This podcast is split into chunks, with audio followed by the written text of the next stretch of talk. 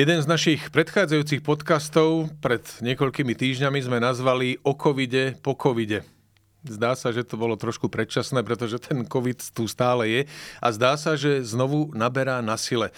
Aká je situácia nielen u nás, ale aj vo svete a aký je možný ďalší vývoj, o tom sa budeme rozprávať s našim dnešným hostom. Moje meno je Jano Mečiar, toto je 24 podcast a tým hostom je Matej Mišík, riaditeľ Inštitútu zdravotných analýz. Dobrý deň. Dobrý deň, prem. Základná otázka, aká je momentálna situácia na Slovensku s covidom a šírením koronavírusu? tak asi ako mnohí zaregistrovali, sa nám tu rozbehla nejaká z časti nečakaná letná vlna. Hlavne teda v Bratislave vidieť už celkom výrazne náraz počtu prípadov. Ono to vlastne začalo už niekedy 2. júnový týždeň, kedy začali mierne postupne raz prípady. Vtedy sme to začali evidovať aj v odpadových vodách. Postupne týždeň na to začali mierne raz aj hospitalizácie a vlastne aj dáta zo sekvenácie potvrdili, že to je obdobie, kedy variant alebo subvariant BA4, BA5 sa začali etablovať na Slovensku.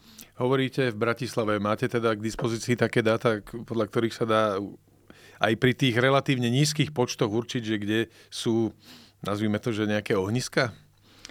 Na úroveň akože nejakých mikroohnízk nie nevyhnutne, aj vzhľadom na to veľké šírenie to ani není potrebné alebo ani by to nebolo využiteľné, ale kombinácia dát z odpadových vôd ako aj z testovania dávajú celkom dobrý regionálny obraz. Práve aj v tých odpadových vodách už niekoľko týždňov, hlavne v Bratislavskom kraji, Trenčianskom a Nitrianskom vidíme relatívne rýchle nárasty tých e, počtov častíc RNA toho e, vírusu, ktoré sa dajú práve detegovať v tých odpadových vodách. Toto robia, myslím, e, z, zo Slovenskej technickej univerzity vedci, ak sa nemýlim. Kto to robí, tieto odpadové vody? Oni s tým začali ako s nejakým projektom, teraz to má podchytené úrady verejného zdravotníctva, ktoré v nejakých desiatkách rôznych tých čerpačkách odpadových vôd odoberajú, myslím, že každodenné vzorky, ktoré sa potom následne tou metódou PCR analýzujú. Z toho sa ešte dá zosekvenovať aj, že o ktoré konkrétne subvarianty alebo varianty sa jedná. Ale tá hustota tých e, častíc toho vírusu v tých odpadových vodách musí byť extrémne nízka. Je to veľmi nízke, ale za to aj to ukazuje, že ako presná je tá PCR metóda, že naozaj to vie zachytiť úplne maličké fragmenty toho vírusu a spolahlivo identifikovať, mm. že sa tam nachádza a ako rastie tá koncentrácia v tých odpadových vodách, tak vieme to použiť ako nejaké proxy toho, že rastie aj množstvo infikovaných ľudí. Čiže vy viete v podstate dopredu odhadnúť, akým spôsobom sa budú vyvíjať e, výsledky tých tradičných PCR testov, na ktoré chodia ľudia bežne.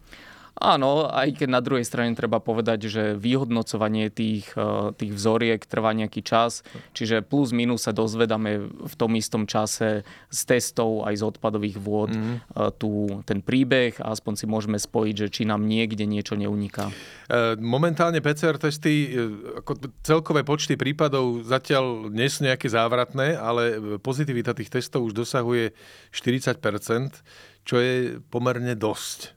Tak naposledy, myslím, v januári, niekedy v polovici januára, keď naberala na sile e, druhá vlna, či koľká vlna to bola? Tretia? Už, už druhá, ne... tretia. druhá, tretia. Presne. Čiže e, znamená to, že počet tých infikovaných e, bude ďalej rásť nejakým výraznejším spôsobom? Pozitivita je veľmi dobrý ukazovateľ toho, že ako sa nám vyvíja tá epidémia, čiže keď nám začne rásť, aj v minulosti sa nám to ukázalo, že je to spolahlivý ukazovateľ toho, že tá, tá epidémia na vzostupe.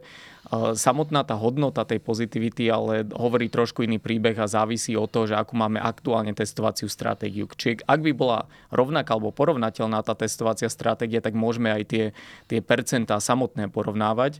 Avšak ako viete, sa dosť rapidne zmenila tá testovacia stratégia, prístup e, k testom, PCR testom majú bezplatne iba osoby nad 60 rokov, respektíve e, osoby, ktorým to indikuje lekár, aby tá následná liečba mohla nejako prebiehať. Takže ako sa zmení tá testovaná vzorka, tak už aj to samotné číslo hovorí niečo trošku iné. Čiže kedysi pred tými niekoľkými mesiacmi sa chodili testovať v úvodzovkách všetci, preto boli tie čísla e, relatívne e, vysoké tých testovaných, aj pozitivita bola vysoká. Teraz idú naozaj len tí, ktorí vyzerajú, že majú COVID. Asi Áno. tak by som to povedal. Primárne tí, ktorí e, teda typicky už možno majú aj spravený domáci antigenový samotest a mm. potrebujú to PCR potvrdenie na to, aby e, im lekár mohol predpísať či antivirotika alebo alebo nejakú ďalšiu liečbu, pri ktorej si mm-hmm. musí byť istý, že tá osoba má COVID-19. No a keďže je takýto vývoj, e, uvažuje sa, alebo malo by sa uvažovať nad zmenou tej testovacej stratégie, či zatiaľ to je vyhovujúce tak, ako to je? Zatiaľ e, neuvažujeme nad nejakou zásadnou zmenou tej testovacej stratégie. Treba si uvedomiť, že relatívne mladý, zdravý človek neprofituje nejakým spôsobom z toho, že má potvrdené uh, to ochorenie prostredníctvom metódy PCR, ktorá je aj veľmi drahá, plus za ňou musí cestovať už keď vie, že je infekčný, čiže tam je veľa uh, nejakých negatív s tým spojené domáci antigénový samotest nám dá tú informáciu, aby sme vedeli, že sa máme izolovať. Tie ceny tých antigénových samotestov sú regulované, maximálne 5 eur v lekárniach, sú naozaj široko dostupné a veľmi dobre fungujú na tie súčasné varianty a subvarianty. Navyše ten výsledok toho antigenového samotestu aj veľmi dobre koreluje nejak s infekčnosťou tej danej osoby. Tie PCR testy z toho dôvodu sa nepredpokladáme, že by sa nejak zásadne rozšírila ich dostupnosť, čo sa týka to ich bezplatných. Um, príklad v januári, februári nás PCR testovanie stálo niekde okolo milióna eur denne z verejného zdravotného poistenia. Takže ten, ten náklad a dopad na zdravotníctvo je, je zásadný a preto treba veľmi rozumne nakladať mm-hmm. s tými zdrojmi. Čiže nedá sa predpokladať, že by opäť sa začali otvárať mobilné otver, od, odberové miesta, že na, v podstate na každom kroku by čo človek mohol dať otestovať aspoň, aspoň antigenovo. Pri tom aktuálnej situácii, pri tom aktuálnom subvariante nevidíme na to nevyhnutne dôvod že z toho výsledku toho testu, čo sa týka klinického priebehu, mm. človek nejak zásadne nebenefituje a naozaj už v každej lekárni dneska sú dostupné tie za regulovanú cenu antigenové samotesty. V každodenných štatistikách sú výsledky antigénových testov tiež e, tam sa, ako sa postupuje pri takomto antigenovom testovaní? Alebo to sú výsledky, ktoré ľudia nahlásia? Alebo ako to vlastne funguje? Nie, to sú iba výsledky z tých momiek takzvaných, alebo tých odberových z miest. Z ktoré ešte zostali, áno? Presne tak. Mm. Čiže a tie domáce testy do toho uh, nevstupujú. Aj preto si musíme uvedomiť, že tie počty infekcií, ktoré dneska vidíme v tých číslach, sa nedajú porovnať s tým, čo bolo, keď bola veľmi široká dostupnosť tých testov. Čiže tých prípadov reálne je výrazne viac, ako e, vidíme v tých testoch. Aj preto sú dôležité tie alternatívne metódy monitorovania tej situácie, teda tie odpadové vody a následná tá sekvenácia, aby sme vedeli, e, aká je tá, e, tá reálna situácia prípade, že by prišiel nejaký variant, ktorý spôsobuje napríklad výrazne viac hospitalizácií a že e, včasné a presné e, informácie o tom, že kto je infekčný, izolácia alebo prípadne dohľadávanie kontaktov, to by bol moment, kedy by sa opäť e, pristúpilo možno k nejakému mm-hmm. inej forme tej testovacej stratégii, širšej dostupnosti alebo um, alebo viac aj odberových miest. Nakoľko sú tie súčasné testy e, citlivé alebo presné na tieto e, momentálne prevládajúce subvarianty? Spomínali ste BA4, myslím BA5, to je... U nás primárne aj teda celkovo vo svete naraz e, sa šíri BA4, BA5 s tým, že mhm. výrazne viac ten, ten subvariant BA5. A, a zatiaľ som nezachytil žiadne nejaké informácie, že by boli menej citlivé na to. E, tie testy, čiže pravdepodobne tá, tá citlivosť by mala byť naďalej veľmi dobrá, tak u antigénových e, testov aj ako u PCR mm-hmm. testov. No jedna vec sú výsledky testov, dajme tomu teda, že sú to stovky ľudí denne, ktorí pribúdajú e, pozitívnych. Ako sa to prejavuje v zdravotníctve? To je asi to podstatné. To je to, čo bol najväčší problém počas tých celých dvoch rokov. Tá obrovská záťaž a ten nápor na zdravotníctvo. Ako sa to prejavuje teraz?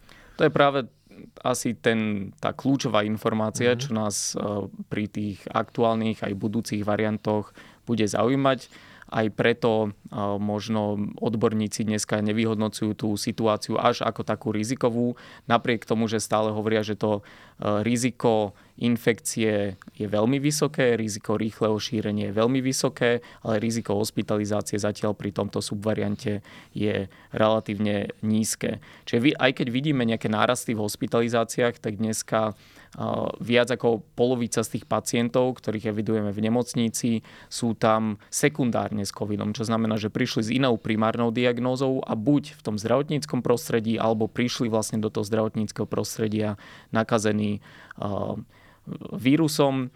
A, a vlastne ten, ten nejaký protokol dneska hovorí, že majú byť kvázi liečení na tú primárnu diagnózu s tým, že majú byť v nejakej izolačnej izbe v rámci toho oddelenia, kde sa im manažuje tá primárna mm. diagnóza. Znamená to, že sa potvrdzujú tie predpoklady, že Omikron e, je naozaj že relatívne mierny v porovnaní s tými predchádzajúcimi variantami? Treba rozlišovať, že e, mierny, či je intrinzne, alebo teda sám ten, ten vírus, že či sa nejako zmenil, že je miernejší, alebo sa to manifestuje nejakým miernejším priebehom. A ten, ten výskum skôr nasvedčuje tomu, že sa manifestuje miernejším priebehom kvôli Čo to tomu, znamená? kvôli tomu, že sme uh, ako populácia zaočkovaní, Aha. mnohí sme už prekonali to ochorenie, máme k dispozícii antivirotika, ktoré vieme včas nasadiť uh-huh. a tým pádom vidíme v tej populácii výrazne menej hospitalizácií, výrazne menej e, úmrtí, ťažkých priebehov. Um, samotný ten vírus, kebyže sa začne na začiatku pandémie šíriť napríklad Omikron, tak uh, tie výskumy naznačujú, že by mal veľmi podobné zdravotné dopady uh, ako ten pôvodný uh, variant, ktorý koloval. Čiže dá sa povedať, že väčšina z nás si to už preskákala tak alebo onak a jednoducho sme odolnejší voči tomu vírusu. Áno, že Br- Británia napríklad pravidelne vyhodnocuje úroveň protilátok v populácii z nejakej, z nejakej vzorky a dlhodobo tie úrovne protilátok sa dajú detegovať u 97-98% populácie. Čiže naozaj nejakú úroveň ochrany a citlivosti voči tomu vírusu má prakticky už každý a tým pádom aj tá, tá odpoveď toho organizmu sa inak um, manifestuje, ako mm. keď by sme boli, jak sa hovorí, naivní. Áno. E, pokiaľ viem, čo sa týka tých hospitalizácií, e, tam sa to menilo z, vlny na vlnu, dá sa povedať. E, postupne sa predlžovala hospitalizácia? Ako postupovali? Skôr sa skracovali. Skracovali, tie... ale aj zároveň klesali, e, klesal priemerný vek tých pacientov. Že na začiatku to bola naozaj choroba alebo problém pre starších ľudí a postupne sa ich vek, priemerný vek tých pacientov znižoval. Teraz to je ako? To by som tiež možno trošku poopravil, že Áno, priemerná doba hospitalizácie sa postupne skracovala. To súvisí samozrejme s tým, že sa zlepšovala tá, tá terapeutická schopnosť, to poznanie toho vírusu, že ako k tej terapii pristúpiť. Um, stúpala zaočkovanosť populácie, stúpali uh, tie celkové protilátky, ktoré uh, máme. A, a to sa e, samozrejme prejaví aj v tej dĺžke hospitalizácie. Navyše e, Omikron e, variant má tú vlastnosť, že skôr postihuje tú vyššiu časť dýchacích ciest a práve tie ťažšie, dlhšie priebehy na plúcach sú menej časté a tie viedli k dlhším hospitalizáciám. Čiže to je, čo sa týka hospitalizácií. A druhá časť je ten, ten priemerný vek. A tam vidíme, že na začiatku vlny ktorejkoľvek predošlej. Áno, dochádzalo k tomu znižovaniu priemerného veku, ale to výrazne viac súvisí s tým, že kto sa infikuje v rôznych fázach e, nejakej e, tej vlny, že na začiatku sa infikujú mladí, spoločensky aktívni ľudia, ktorí majú veľa kontaktov, a samozrejme z veľkého počtu takýchto mladých ľudí, aj keď percentuálne ich menej sa dostane do nemocnice, tak z veľkého počtu aj malé percento je mhm. relatívne mm-hmm. veľa ľudí a tým pádom tie počty mladších na začiatku vlny sú aj v nemocniciach vyššie. Aj teraz to vidíme, že ten priemerný vek je, eh, je o niečo nižší, ale predpokladám, že ako tá vlna bude prebiehať a sa ten vírus dostane do tých vyšších vekových skupín, tak opäť sa to percento posunie smerom do tých vyšších vekových skupín. Ale zatiaľ platí, že tých ťažších priebehov je menej? Alebo dá sa to nejako porovnať? Naďalej to platí. Mm-hmm. Čo sa týka Omikronu, ventilovaných pacientov máme v jednotkách kusov alebo v jednotkách počtov pacientov. Myslím, že dneska sú to 4 alebo 5 mm-hmm. pacienti, ktorí vyžadujú umelú plúcnú ventiláciu keď si spomeniete na tie predošlé vlny, hlavne delta a tie predtým, tak z celkového počtu hospitalizovaných to bolo typicky tak 10% vyžadovalo umelú plúcnú ventiláciu. Teraz je to výrazne, výrazne menej. Tam sa to rátalo na stovky, čo si, čo si pamätám, ano. že v tých, v tých e, špičkách tých vln. No, e, jedna vec je momentálny súčasný stav dá sa na základe aj skúseností z tých predchádzajúcich vln, aj z vedeckých poznatkov odhadnúť, ako sa to môže vyvíjať ďalej u nás v nasledujúcich týždňoch? Aké budeme mať leto napríklad, čo sa covidu týka?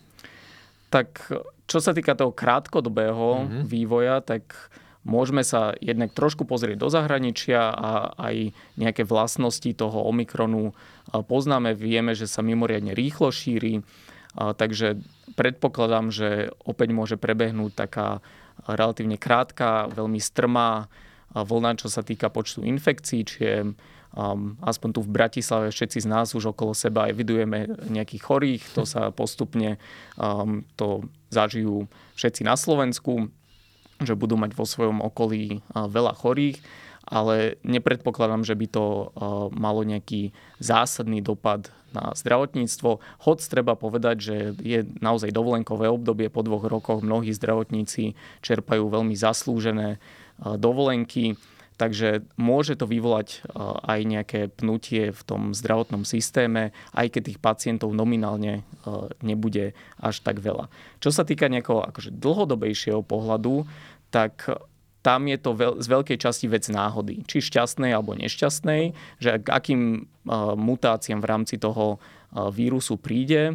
Um, a Európska komisia a mnohé ďalšie inštitúcie pracujú s takými rôznymi scenármi od toho naozaj mierneho, že uh, bude to nejaké endemické sezónne ochorenie, ktoré prekonáme ako nádchu, až po taký veľmi vážny scenár, že by znovu natoľko sa zmenil ten vírus, že by kvázi vypukla ďalšia pandémia s rovnako vážnymi následkami, ale skôr sa tí experti prikláňajú k tomu, že to je menej pravdepodobný scenár. Badáme v tom víruse, že dochádza k takzvanému vírusovému driftu, čiže ostáva v rámci tej rodiny Omikron a, a sa mení v rámci tej rodiny Omikron.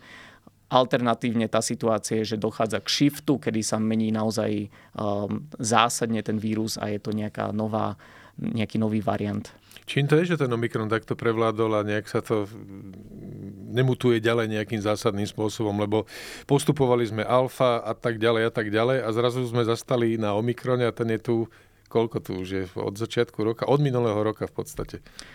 On sa aj v rámci tej rodiny dosť zásadne zmenil, že Niektorí hovoria, že BA4, BA5 s tým BA1, že, že to už by možno mohla byť akože aj iný kvázi variant, ale skôr je to uh, asi dané tým, že už má takú vysokú infekčnosť, že na to, aby sa presadil nejaký nový variant, tak musí mať vyššiu infekčnosť alebo nejak výrazne lepšie uh, a v kombinácii s výrazne lepšou, lepším obchádzaním imunity. A ten Omikron už má takú vysokú infekčnosť, že prakticky nepoznáme iný patogén, ktorý by bol tak infekčný, mm-hmm.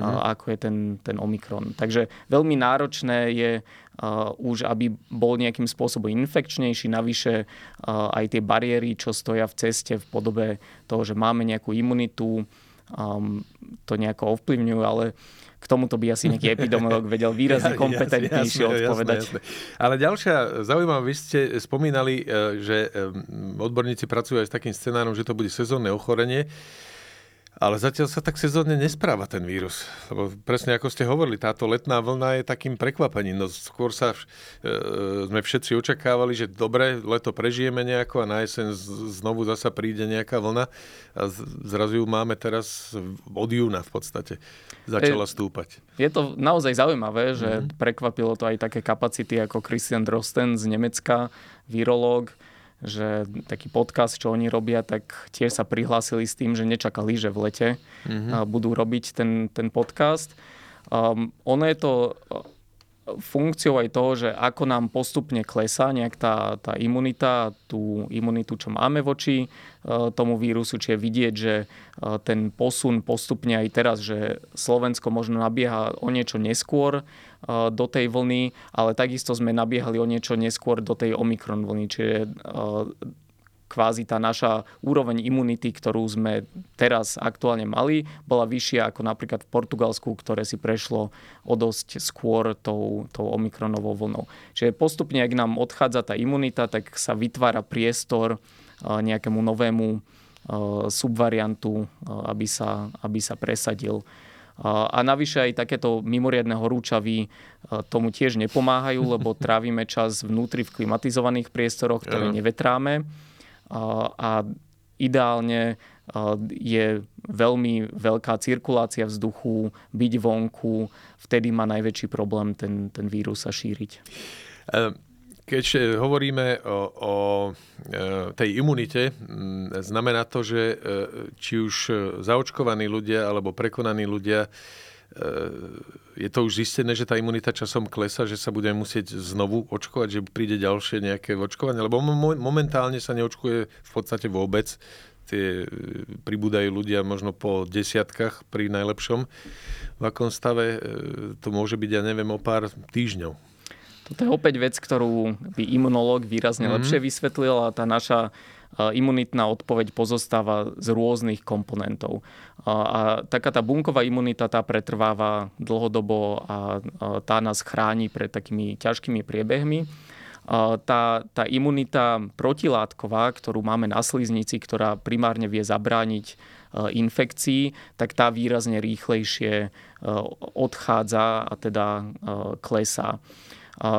Čo sa týka preočkovania, tak aktuálne to, to odporúčanie odborníkov, aj to také smerovanie, čo sa očakáva, že teraz v krátkej dobe sa povolí druhé booster očkovanie pre osoby nad 50 rokov, čiže osoby v najväčšom riziku ťažkého priebehu a prípadnej hospitalizácie ktoré by aj mohli najviac benefitovať e, z tej e, extra ochrany vakcínou. A to by malo byť teraz niekedy v tejto dobe? To ďalšie?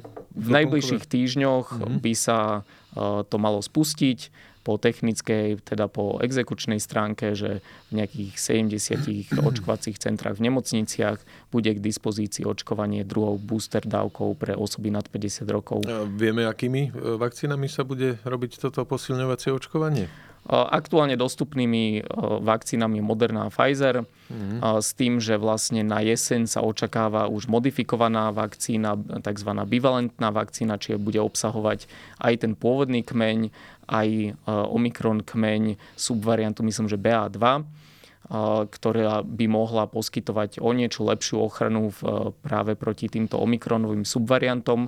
Ale tam tiež si treba uvedomiť, že ten, ten proces toho vývoja nejakú dobu trvá, takže to bola modifikovaná vakcína na ten subvariant BA2, nie na tento subvariant BA5, ale napriek tomu to poskytne o niečo lepšiu ochranu ako tá, tá základná vakcína. To budú mRNA vakcíny? Áno. Čiže e, Pfizer a Moderna, ak sa nemýlim. Pfizer a Moderna s tým, že, ak, že asi ďalej, podľa posledných informácií, čo mám, e, je Moderna s tým schválením e, tejto bivalentnej vakcíny a pravdepodobne krátko na to by prišla aj Pfizer. Ale celkovo vo vývoji sú desiatky ďalších vakcín založených na rôznych technológiách, od proteínových cez, cez nejaké atenuované vírusy a tak ďalej. Takže um, ten, ten pokrok tam pokračuje, očakáva sa, že uh, behom možno nejakých mesiacov alebo rokov by mohla byť dispozícii aj, aj taká nejaká kvázi univerzálna vakcína, ktorá dokáže pokryť uh, súčasné ako aj nejaké prípadné budúce varianty. Čiže dá sa predpokladať, že to očkovanie E, proti e, koronavírusu bude asi na podobnej úrovni, ako sa dnes očkujeme proti chrípke. To znamená, že každý rok sa budeme musieť dať preočkovať. Predpokladám aspoň v takom nejakom strednodobom horizonte, že áno, obzvlášť pre tie e, ohrozené skupiny, čiže pre osoby žijúce v zariadeniach sociálnych služieb a starostlivosti, alebo pre staršie osoby, ktoré najviac benefitujú práve aj z tej mm-hmm. vakcíny proti chrípke. Viem, že viaceré spoločnosti pracujú aj nejaké, na nejakej zmieženej vakcíne, že, ktorá by pokryla jedným pichnutím kvázi um, chrípku aj COVID, respektíve nejaké aj ďalšie formy podávania tých vakcín, že nejaké nazálne. Minulý rok práve prišla nazálna vakcína proti chrípke pre deti. Viem, že nejaké spoločnosti pracujú aj na nazálnej vakcíne uh, covidovej. Práve o tej si vedci, alebo teda odborníci dosť veľa slubujú, pretože tá vstupná brána sú sliznice pre koronavírus a táto nosná vakcína by mohla byť celkom účinná. Vraj. Nehovoriac aj o, o tom komforte, že asi ano. nikto nemáme radi tie ihly veľmi. Presne tak. E, spomínali sme tu už párkrát e, svet, Portugalsko a tak. E, tam sa môžeme obrátiť tiež trošku. Myslím, Svetová zdravotnícká organizácia v týchto dňoch zverejnila, že svet by mal byť stále na pozore že netreba poľaviť, pretože e, to, že e, sa u nás zdvíha počet prípadov, to nie je ojedinele, ono to rastie všade po celom svete. A zároveň by sme mali aj využiť tú, tú príležitosť a tú pripomienku toho, že tá pandémia neodišla na to, aby sme sa aktívne pripravovali a vytvárali nejaké nejaké štandardizované procesy pre akékoľvek budúce pandémie. Už aj monkeypox nám vlastne pripomína, že sú tu iné e, ochorenia, ktoré by nás mali trápiť, čiže mali by sme naozaj vybudovať kvalitnú infraštruktúru monitorovania odpadových vôd na rôzne e, patogény a ochorenia, taktiež aktívne podporovať sekvenáciu, e, aby sme mali prehľad o tom, čo sa prípadne šíri, vedeli to rýchlo detegovať ale áno, platí to, že tá pandémia naozaj ešte neskončila a mala by byť v pozornosti tak politikov ako aj občanov. Zároveň ale treba povedať, že sa čím ďalej tým ťažšie porovnáva situácia v jednotlivých krajinách. Čiže oprieť sa o to, že čo sa niekde udialo a vedie to porovnať sa stáva veľmi náročné um, kvôli tomu, že rôzne subvarianty sa šíria v rôznych krajinách, rôzne úrovne zaočkovanosti, rôzne úrovne minulého premorenia. Uh, takže sa stáva veľmi takou neprehľadnou tá situácia, že paradoxne v minulosti sme sa oveľa lepšie vedeli e, oprieť o, to, o ten priebeh v nejakej krajine.